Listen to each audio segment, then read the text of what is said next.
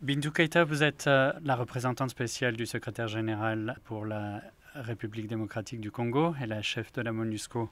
Les élections euh, se préparent en RDC euh, pour 2023, des élections très attendues. Comment est-ce que la MONUSCO appuie le processus et quel est votre rôle personnellement? Les élections euh, ont commencé à être préparées depuis euh, l'année dernière hein, avec euh, la mise en place de la Commission électorale nationale indépendante qui a créé beaucoup de bruit autour en termes de suspicion de non-indépendance du président de la CENI.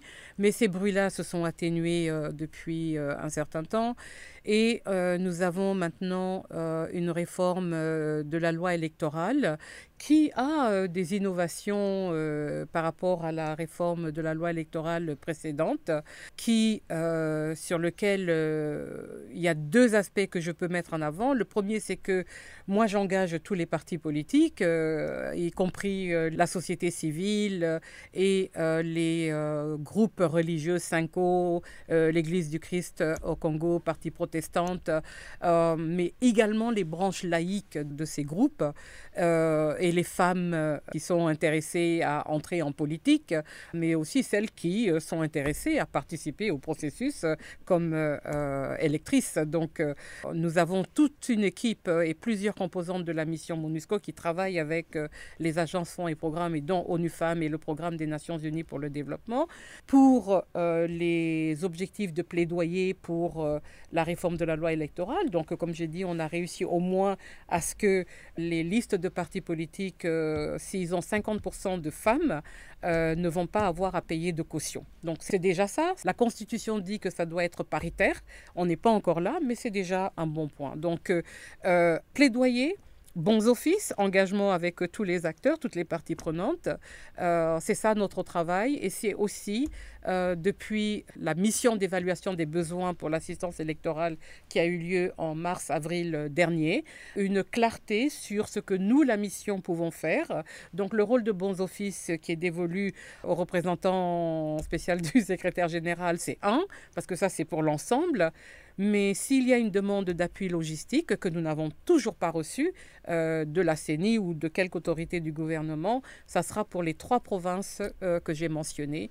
Et nous pensons qu'avec le renouvellement du mandat, il y aura peut-être un langage euh, qui tend à nous donner la couverture pour faire cet appui.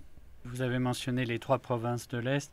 On a entendu, vu, lu beaucoup de critiques à l'encontre de la MONUSCO concernant la protection des civils. Est-ce que vous avez un mot pour répondre à ces critiques de faillite du mandat de la, Alors, de la euh, je pense que c'est très important, quand on reprend les termes de faillite, euh, etc., de voir que la responsabilité première de la protection des civils, c'est quand même le pays hôte déjà avec ses propres forces de sécurité.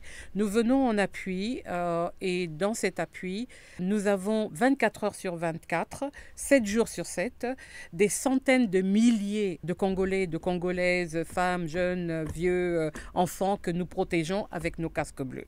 Tous les jours de la semaine, de l'année. Et il y a des points euh, chauds. Quand il y a des points chauds, c'est toujours très difficile de dire on a pu répondre à 100% à toutes les alertes en plus de la protection statique. C'est là où se trouve le défi et je crois que euh, ceux qui se plaisent et se complaisent à euh, regarder seulement sous l'aspect euh, faillite doivent se dire que même si on avait des centaines de milliers de troupes, le risque zéro n'existe pas. On est les premiers à le déplorer mais c'est un travail avec euh, les communautés elles-mêmes, avec les euh, forces de sécurité euh, nationales en première ligne, que nous pourrons arriver à avoir une meilleure satisfaction de la population par rapport à leur sécurité. Et c'est tout à fait légitime que si ils voient des morts ou des blessés à leur proximité, qu'ils soient fâchés. Et on comprend cela. Mais protéger tout un chacun, tout un chacune c'est extrêmement difficile et compliqué et complexe. Donc, euh, on n'est pas dans une discussion de bar ou yaka.